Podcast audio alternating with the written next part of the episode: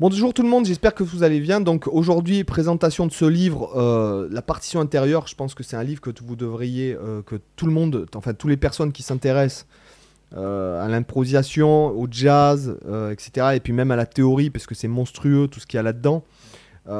clairement, si vous, si, vous, si vous aviez lu ce bouquin autant que ce que moi je l'ai lu, vous voyez comme le mien il est abîmé quand même, il est plein de, de papier, d'annotations, etc. C'est vous qui feriez des vidéos YouTube aujourd'hui. Voilà. Et ça traite absolument de tout, même ce que, même vous doutiez pas qu'il existe en fait. Euh, des trucs de fou quoi. Voilà, après il c'est monstrueux, c'est monstrueux. Quoi qu'on la liberté, quelque choix dans la liberté, choisir une attitude dans le jeu, enfin bon bref, c'est monstrueux. Exemple d'élasticité mélodique, dynamique des mouvements et des sauts mélodiques, ne pas agir, respirer, se taire. Voilà, des trucs. Alors, il y a effectivement, il y a beaucoup de théories, mais il y a beaucoup de théories donc euh, et harmonie, rythme, etc. Mais il y a beaucoup de choses aussi liées au mindset, d'accord? Euh, si jamais, clairement, si jamais vous lisiez ce livre autant, que, je, autant que je l'ai lu, je pense que c'est vous qui aujourd'hui feriez des euh, vidéos YouTube. Voilà, il y a tout, les cadences boucles ou turnaround, donc avec toutes les déclinaisons qu'on peut en faire, avec toutes les substitutions, avec etc. Euh, les substitutions du cycle des quintes diatoniques, la séquence harmonique, transposition, modulation abrupte ou changement de ton, proximité, éloignement des tonalités, procédé de modulation, modulation et relation entre les tonalités, des cadences modales. Alors moi, les cadences modales, J'y crois pas. Ça dépend, ça dépend. Par exemple, il explique comment faire une cadence modale. Euh, oui, ça peut être intéressant. Sur des 2-5-1, par exemple, si on fait euh, un enchaînement d'accords, au lieu de faire un Sol 7, par exemple, si vous faites Ré mineur 7, bémol 5, Sol mineur 7 qui va sur un Do majeur 7, en fait, vous faites une cadence modale dans Do éolien qui va vers un Do euh, majeur 7, qui peut être ionien ou lydien, par exemple. Voilà, après, euh, on peut faire une cadence phrygienne, c'est-à-dire Ré mineur 7, Ré bémol majeur 7, pour finir sur Do majeur 7. Donc en fait, vous, voyez l'idée En fait, on, fait un emprunt au mode, euh, de euh, Do phrygien, en fait. Voilà, à ce moment-là. Bon, bref, c'est pas la, question. Si vous voulez, c'est un emprunt. Voilà. Qu'on va remplacer. Donc notamment, ça, c'est aussi dans un livre qui s'appelle... Il explique un petit, peu ça, mais c'est beaucoup plus poussé. C'est le traité d'harmonie chromatique de Dave Liman, qui est un saxophoniste bon, ténor, mais surtout soprano, qui est connu surtout pour être euh, soprano. C'est, Il est allé tellement loin, le mec. C'est Coltrane euh, puissance 10, en fait. Tu vois, le gars, il est allé chercher, mais euh, où on pourrait même plus chercher, quoi. Et notamment, il y a un, album qui est intéressant avec Richie Berak où tu, sens que les gars, ils sont tellement dans la maîtrise. Alors, est-ce que c'est beau? J'en sais rien, tu vois. C'est pas la question quand tu écoutes ça. Tu l'écoutes pas forcément pour la beauté de la musique, mais plutôt pour l'interactivité, l'interaction qu'il y a entre les deux musiciens. Quand tu les entends jouer en duo, tu fais. C'est monstrueux. Tu te dis, les gars, ils, sont, ils ont tellement. Ils connaissent tellement le truc. Ils connaissent tellement la musique, en fait. Et les déclinaisons de la musique. C'est-à-dire que c'est bien plus que la musique. Euh, c'est la musique qui n'existe pas. Quand ils sont, ces mecs-là, ils sont dans, dans, un, dans un, délire. Euh, quand, quand il, par il explique ses, con, concepts dans le, traité d'harmonie chromatique, euh, ça va tellement loin à un moment donné, même pour comprendre, au début, j'étais obligé d'écrire carrément les trucs, euh, pour, euh, les trucs à côté en développant pour vraiment bien comprendre les concepts. Bon, enfin voilà, c'est tellement beau de maîtriser à ce point-là, mais après, bon, bah, après, tu joues devant 10 personnes dans des bars, quoi. C'est ça le problème, quoi. Et puis, il faut vraiment que les personnes euh, elles soient averties parce que sinon elles se cassent. Mais voilà, l'audition intérieure, les fonctions instrumentales archétypes, oreille harmonie, le sens tonal, putain, c'est voilà, il y, a tellement de choses. Moi, je l'ai lu. Alors, moi, je l'ai lu comme ça. Je l'ai lu euh, de but en blanc, euh, du début à la fin. Euh, et la première fois, en tout cas. Parce que je l'ai depuis. Ce, bouquin-là, je l'ai depuis 20 ans. Ouais, 20 ans. mais non, ça, fait, ça me rajeunit pas. Donc, ouais, je l'ai lu une première fois comme ça. En, en, essayant de grappiller ce que, je, ce que je pouvais. Et au fur et à mesure de mon apprentissage, euh, quand par exemple j'ai étudié un nouveau concept, etc., j'allais chercher dedans, etc. Et puis après, je l'ai relu en entier. Euh, et puis après, voilà, j'ai fait plein de trucs, j'ai fait plein d'annotations. Euh, voilà, je, l'ai écrit, je l'ai poncé, mais c'est le livre d'une vie, puisqu'en fait, c'est le genre de livre un peu qu'on peut lire comme le guitariste en évolution de Mick Goodrick. Malheureusement, j'ai regardé sur Amazon, il n'est plus disponible en français. mais c'est le livre qu'on peut lire plusieurs fois dans sa vie, à plusieurs stades de sa vie, en fait. C'est un peu comme si vous lisiez même un classique de la littérature, quoi. Par exemple, euh, comme, je, je, sais pas moi, Le Comte de Monte Cristo, par exemple. Si, quand vous le lisez que vous avez 15 ans, quand vous le lisez que vous avez 25 ans et quand vous le relisez à 40 ans, il y a il n'y a pas le même impact en fait. Vous vous rendez compte de, d'autres choses, vous vous dites à 40 ans, puisque je l'ai lu il n'y a pas si longtemps, il y a quelques mois maintenant, je l'ai relu. Et en fait, le comte de Monte Cristo, et je me suis dit, waouh, écrire le français comme ça, c'est un peu comme Pat Metheny qui improvise ou Scofield, ce sont les mêmes notes que toi tu utilises, mais c'est 100 fois mieux en fait, tu vois. C'est comme Brad Meldo, tout, le monde a les 12 mêmes notes, mais il y en a que quand il joue, c'est 10 fois mieux, et puis il y en a pareil, pareil avec la langue française. Voilà. Donc il y a tout le développement sur les pentatoniques. Donc les pentatoniques. Alors je vais vous trouver le truc sur les, les, pentatoniques. Euh, des gammes, de gamme pentatonique, improvisation en l'aide de, de, de, gamme attention mélodique, l'improvisation en l'aide de gamme pentatonique, et après il va te faire euh, les gammes pentatoniques défectives, bon bref, etc. Ça c'est pas non plus, euh, c'est pas ouf, si tu veux, tu vois. Voilà, pentatonique, la gamme blues, les pentatoniques, euh, la pentatonique phrygienne, tu vois. Par exemple, la si pentatonique phrygien, ça ferait si, do, ré, fa dièse, sol, Donc voilà, c'est c'est pas les mêmes pentatoniques japonaises, etc., que nous on utilise dans le blues, par exemple. Il y a la pentatonique dorienne, la pentatonique éolienne, etc., etc., phrygienne.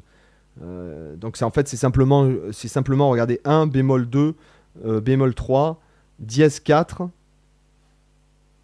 et 5. Non, pardon, euh, en fa dièse c'est 5 et 6 en fait. Voilà. Après, c'est sur un accord par exemple de Do majeur dièse 11. Do majeur 7 dièse 11. Donc si, Do, Ré, Fa dièse, Sol. Ce qui est en fait ni plus ni moins qu'une gamme pentatonique 1, 2, 3, 5, euh, 6, mais avec dans l'échelle du mode en fait. Ok?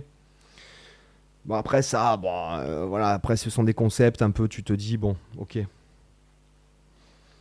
Après, superposition d'accords suspendus et tétradancarte, c'est ce qu'on a vu il y a quelques, quelques jours maintenant. Cadence chromatique, extrait du solo de, John Coltrane sur Tenor Madness. Tu vois, il y a des exemples et tout. Voilà, c'est vraiment... Euh, c'est monstrueux. Donc voilà, je vous mets un lien si vous voulez le commander. Tout est dans le lien, euh, dans la description. Euh, y a, c'est une vie en fait, c'est le bouquin d'une vie. Donc pour 60 balles, franchement, vous vous privez pas. Et encore une fois, si vous avez lu tout ça et que vous le comprenez, que alors que vous le lisez, vous le comprenez et après vous l'incluez, alors là, mais là c'est bon, vous êtes les rois du pétrole. Après, si vous mettez tout ça sur la guitare, vous avez un avantage concurrentiel en fait par rapport à euh, c'est parce que c'est le problème, en fait, de, je trouve, de, des guitaristes en général.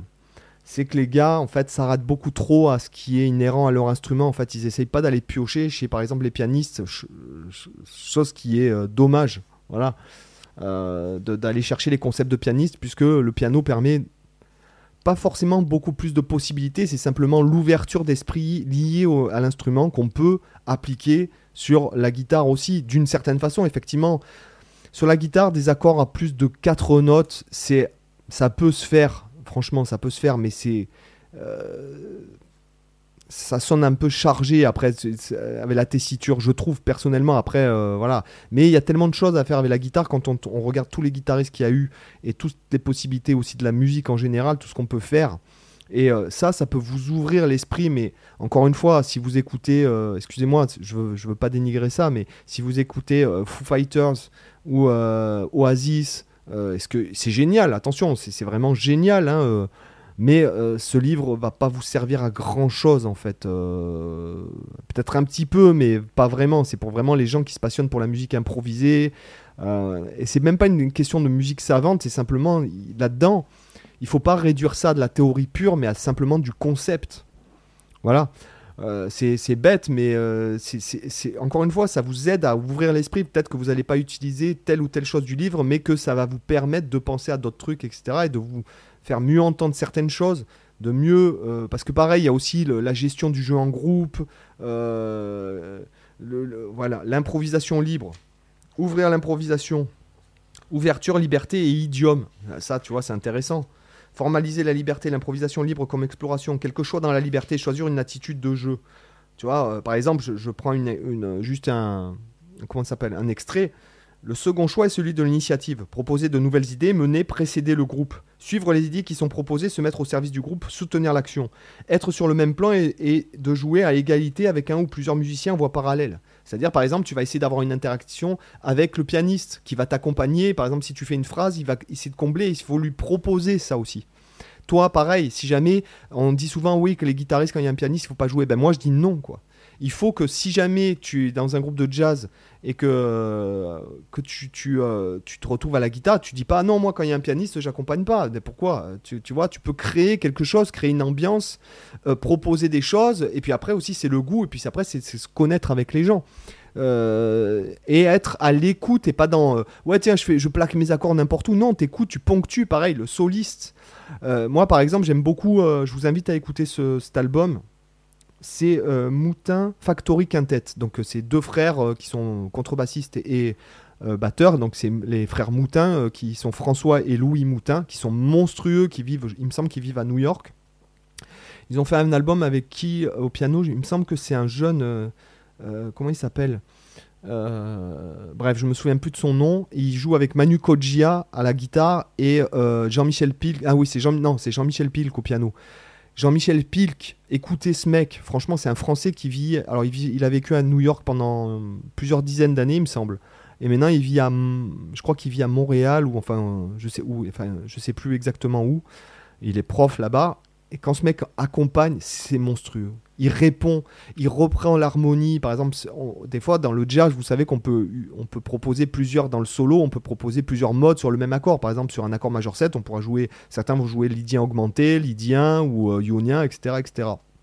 Et lui, il va reprendre l'harmonie en accompagnement, il va ponctuer, il va même des fois reprendre des phrases euh, comme si c'était une, réponse en fait. Euh, enfin, c'est monstrueux. C'est monstrueux, Jean-Michel. Ah, j'en ai des frissons de vous en parler. Donc écoutez cet album, Moutin Factory Quintet. Euh, même les Moutin Réunion Quartet aussi, vous pouvez écouter ces albums, c'est monstrueux. le jeu de contrebasse de François Moutin, le jeu de batterie de Louis Moutin, c'est monstrueux. Moi, il y a un album que j'aimais beaucoup avec Rick Marchizza et et euh, Baptiste Trottignon au piano, c'était. Euh, je me souviens plus. Je me, souviens plus du nom de l'album. Enfin, bon, bref, il était monstrueux. Donc voilà, en fait, ce que je veux dire, c'est que l'interaction entre musiciens, c'est pas juste ouais, je suis guitariste, non, machin. Vous pouvez proposer des choses, peut-être. Si vous n'êtes pas sûr de vous, de ce que vous entendez, ce qui, la classe absolue, c'est quand vous reprenez, euh, vous ponctuez rythmiquement déjà. Donc vous prenez pas l'espace, vous interchangez pour que le soliste il joue d'une façon différente grâce à vous pour qu'il y ait un échange entre les deux. Voilà. Et, euh, et, quand vous entendez que par exemple il altère un accord ou il met par exemple euh, un enrichissement, ben vous, vous mettez l'enrichissement ou vous mettez quelque chose qui suggère l'enrichissement ou qui va vers ça. Et si ça se fait en temps réel, c'est là que c'est monstrueux. C'est que là, quand, quand, on écoute ce style de, de musique, c'est notamment si on écoute par exemple les trios de Bill Evans, on peut retrouver ça.